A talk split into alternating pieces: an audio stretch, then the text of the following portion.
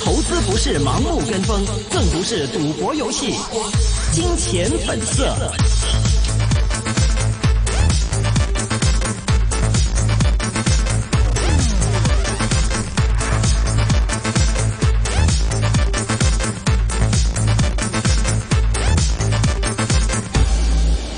好的，今天金钱本色的环节，我们电话线上现在连通到的是西南证券首席分析师张刚先生。张刚先生您好，主持人好，各位听众朋友大家好。啊，张先生已经很久没有来跟我们一线金融网的这个观众来进行连线了。那其实我们也知道，最近也确实因为疫情的原因呢，大家的出行也好，呃，包括很多的办公也好，也都是非常的不便啊。但是现在好像，呃，内地是不是现在疫情防控的情况已经越来越好了呢？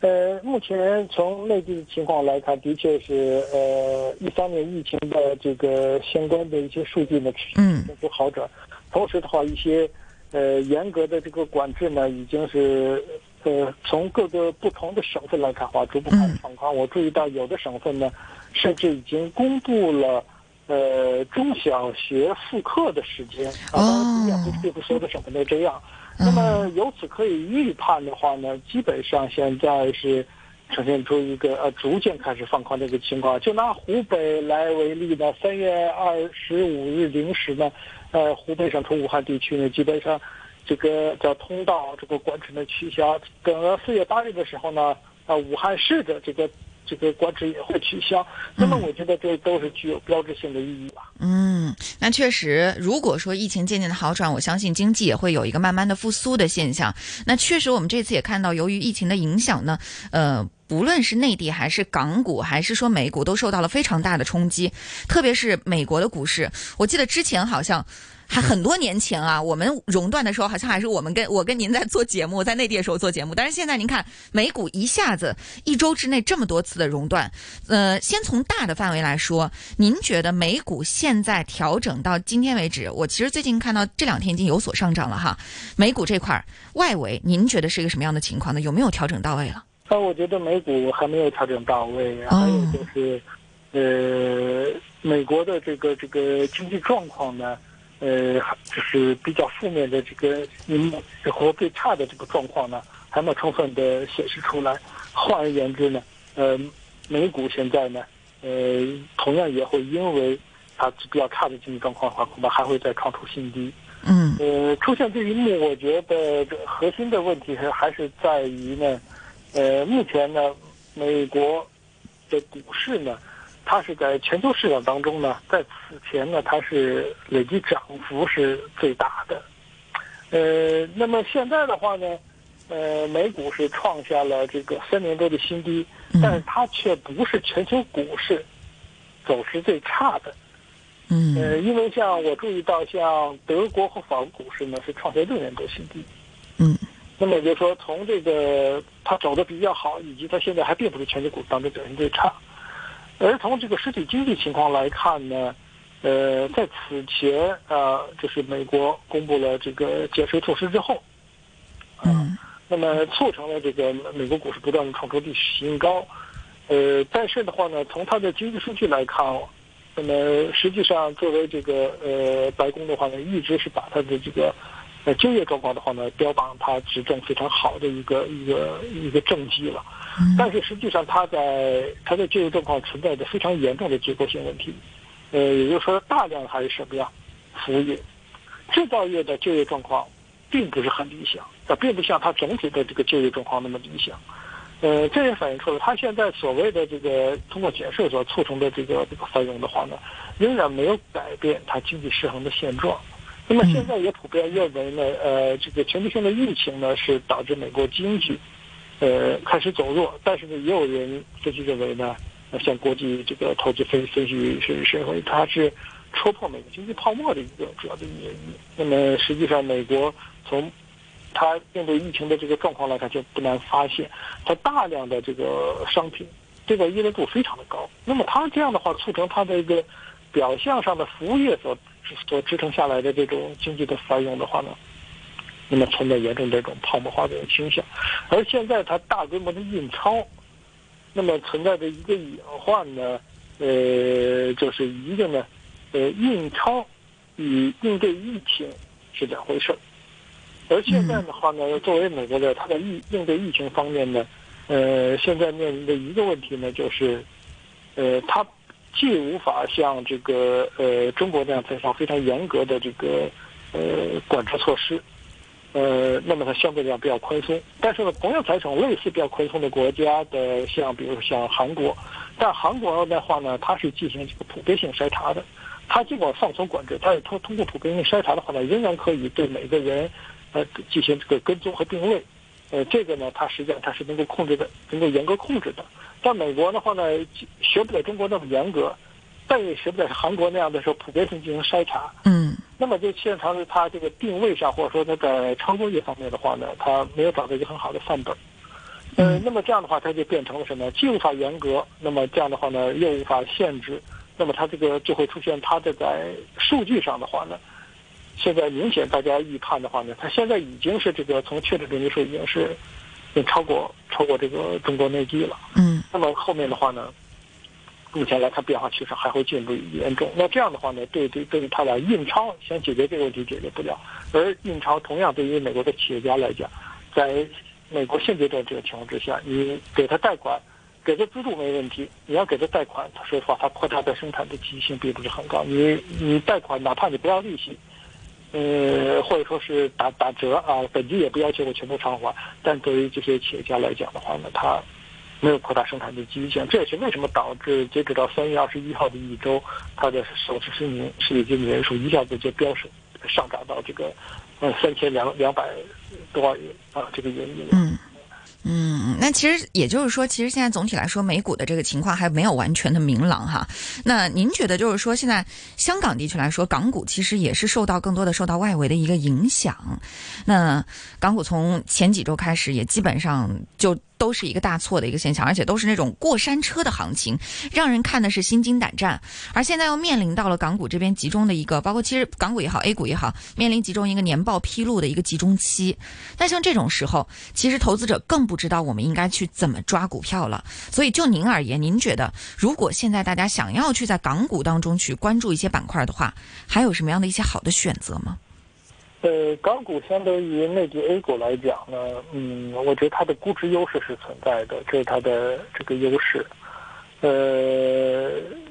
在这个热点方面的话呢，因为大量的这个权重股的话呢，同样都是都是既有 A 股就有 H 股，呃，所以说呢，对于这个呃 A 股的这个走势来讲，我觉得呃 A 股的很明显的一个特点就是，呃，它并不像其他国家能够。创下这个多年的这个低点，所以说它 A 股这波的话最低点的话呢，也是创下了一年多的低点。呃，那么港股呢是创下三年多的低点，就是港股实际上对比于 A 股呢，它是严严重超跌的。但实际上它在 A H 股的这个价差方面的话，我注意到它的优势就是现在所有的港股就 A 加 H 股啊，它的 H 股都是比比 A 股要便宜的。那么如果说是 A 股能稳定住，对于港股来讲的话呢，那么同样一个制衡作用会封杀港股的下跌空间。尽管现在在这股现在有呃，就是 A 股会会贵一点，但是 A 股的话呢，呃，因为在这个内地呢出台这些一系列措施方面的话，我注意到，呃，就有点像应对疫情一样。那么在应对经济方面的话呢，基本上它是在政策的贯彻和落实上的话呢，都是。效率都是蛮高的，不过也是贷款的发放，还是这个财政政策呀，包括一些这个以及启动重大项目啊等等的，都是感觉就跟建方舱医院一样的，效效率是非常的高。那么，如果说港股想要把握机会的话，同样要以这个内地的一个一些这个内需型的企业，我觉得为重点。呃，外需型的企业的话呢，恐怕是就是所能采取一些措施啊，嗯，所能。呈现出的这个抵御外需下降的一种效果上，可能，呃，效果上就就相对弱一点，不如说单纯是依托于内地市场，呃，支撑的这或者说是这个为主要市场的这部分行业，比如说像这个基建领域啊，像这个商业领域啊，啊，食品饮料啊，农业等等。嗯。所以说在在港股方面的话呢，同样也可以以这些企业的话作为重点布局。这些企业的话，首先从产业链上来看的话，嗯，对外依赖度就不高。嗯。呃，同样呢，就是在。这个刺激政策当中的话呢，又会优先受益，而且从内需，说实话，考虑到内需的话呢，呃，作为这个已经最最早啊采采取这个限制性措施的内地呢，那么很多的消费需求是被暂时的被抑制住了。嗯但是随着这个目前来预判的话，四月份要放开，放开的话呢，不仅是呃人流物流的放开，实际上是我觉得更主要的还是一个积压的这个消费需求的放开。比如说大家很长时间没去看电影了，嗯大家很长时间没去游玩了，嗯等等等等等，这些激被激发出来的内需，会嗯，会有一种报复性的这种刺激，感觉是。对，所以说 A 股的这个相关的这些企业的话呢，呃，就是就像你所担心的，就是可能是业绩上会不理想，但是大家已经觉得，哎呀，whatever，就是呃无所谓了，你一季报差，嗯大家都知道怎么差，那个数据肯定会不好，大家都很心里很清楚，大家现在其实都在看的是这个，呃，整个内地逐各个省份逐渐的放松的情况。那当然具有具有标志性的就是两会的这个召开了，当然现在还没有公布具体的时间，但是一旦开始公布的话呢，我觉得这种这种波澜壮阔的这种这种声势的话呢，我觉得 A E H 股的话呢将会相同同步，所以说对于港股投资者来讲的话呢，我觉得四月份的这个投资契机是非常的大呀。嗯，明白了。呃，那但是其实还有一个板块，您倒提到的并不是特别的多，但是这个板块是大家非常关心的，那就是科技板块。因为很多人都觉得说，在现在的这个时间段当中，可能最不受影响的，就是比如说我们手机的一些设备当中的这种，呃，软件啊、科技类的这些公司。那这些公司会不会它没有受到疫情的影响，它的业绩又很不错，这种就会有一个持续性的盈利，或者说可以让大家持续性的去关注它呢？嗯，这个这块的话呢，恐怕要区别来看待，而更多的科技股，我觉得反而会受到影响。哦，呃，为什么科技股相对来讲比不上传统产业或者说消费类的这个行业呢？因为在科技产业当中的话呢，那么中国的相关的企业呢，呃，它是在整个的完整的产业链当中的话，也对外的依赖度蛮高的。比如是你谈到这个手机，那，手机当中的话呢，最核心的就是手机的芯片。呃，手机芯片的话呢，它在制造上的话呢，呃，举个例子，比如说像中国华为，中国华为的话呢，的确它有自己海思的这个芯片，当然它呃，它也会啊去去采购一些这个呃像这个高通啊的芯片等等，呃有一定的对外依赖度，但自己也有海思。但是即便是它自己的这个技术所生产的这个海思芯片，那么它在原材料的这个这个采购上的话呢，嗯，一部分同样是依托于这个日韩。啊，而在加工制造上的话呢，它是委托给中国台湾的台积电，嗯呃，利用它的这个呃这个这个五纳米或七纳米的这个制程来进行这个生产的。那么也就由此可见，就不难发现，即便是呃国产品牌的手机，那么在细分的这个环节上，它仍然是对外依赖度很高。那么在这种呃国际贸易活动现在处于这个暂时性的这个隔断的情况之下，我觉得这个就会受到很大的影响。即便是苹果公司，呃，它也是呃发布业绩这个预告，说是无法达成目标，但是究竟能差到什么程度，它现在也无法预判。呃，包括微软，别人谈到软件，微软同样同样，它也是说是一季度业绩恐怕呃完不成预期的目标。当然，对于这个内地企业来讲呢，呃，科技类企业在软件方面的话，稍微来讲就是能够胜出一点的，就是现在这个居家办公啊，啊，以及网络课堂啊，会孕育一些那个商机。呃，但是呢，呃，除了恢复以后，恢复以后的话呢，可能这个商机长期还存在，但是呢，短期之内已经在市场被消化了。还有一个就是，一旦这个课堂上恢复正常上课的话呢，嗯呃，恐怕这个需求也会出现明显的下降，而且从网络课堂在中小学的这个管制比较差的情况之下，呃，或者这个上课效果，实际上从体验上来看，呃，走神儿的或者说是昏睡的现象还是蛮多的。嗯所以就是说，这个恐怕还是有一定的适应范围，可能适用于大学啊或高中可能是好一点。总而言之，我觉得，呃，这种远程办公也好，或者远程教学也好呢，嗯呃，当然有市场需求，但是的话呢，还是有一定它的局限性。从实际应用方面来看，嗯，那这样的话呢，对于软件业呢，呃，恐怕还是要个别发展。那硬件业的话呢，说实话，嗯我觉得还是受国际的这个经贸活动影响吧，大的，所以说科技类的话呢，暂时不做优先考虑了。嗯，明白了，那也解释的非常的透彻了哈。那最后一个问题，还是想要张刚先生来帮我们好好的聊一聊 A 股方面，因为其实现在总体来说的话，通过这次的疫情的这个表现，我们也看到说 A 股也是受到影响，相对而言比较小的一个呃地方了。那您觉得 A 股来说，对于我们还会有一些其他的投资机会存在吗？呃，A 股我觉得它的这个呃相对比较抗跌的话呢，呃需要呃加以分辨了。嗯呃，当然这是从从这个这此次因为疫情所导致这个下跌情况来看的话，呃，A 股也仅仅是创新一年多的新低。但是需要提出来的是呢，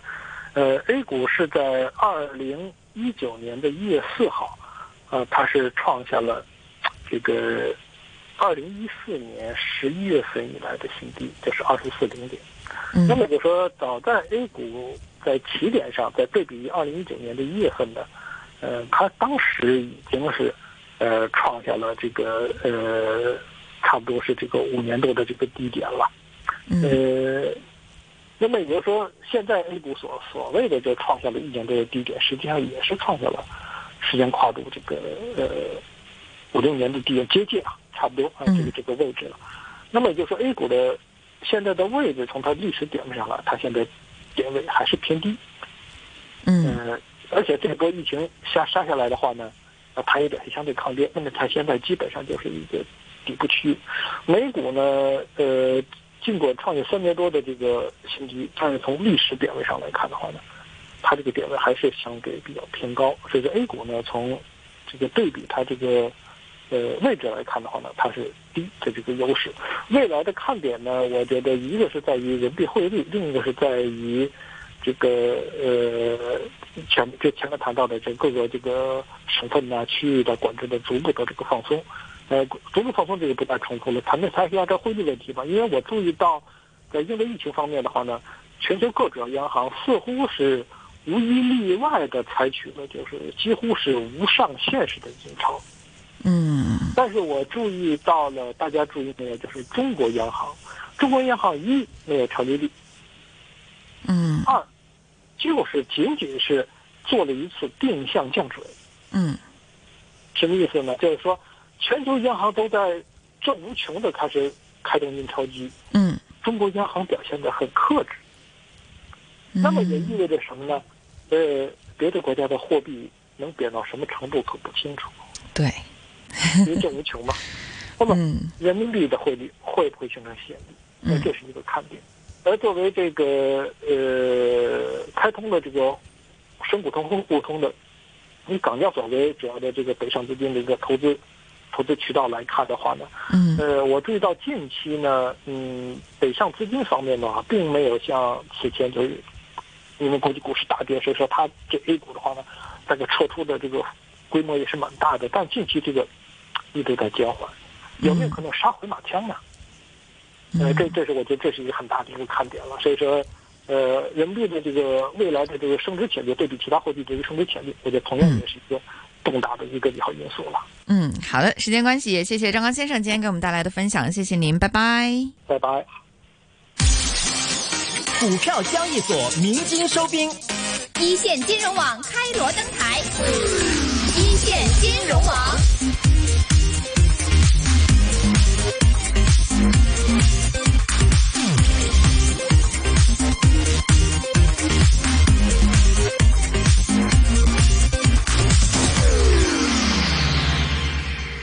刚才听到的是关于西呃西南证券首席分析师张刚先生对于美股、A 股和港股给出的详细的分析。稍后节目当中呢，我们将邀请到的是鼎石丰盛资产管理的董事卢志威 William 来给我们分析港股方面的一些情况。我们也欢迎投资者朋友们能够登录我们的 Facebook 一纵来留下你们的问题。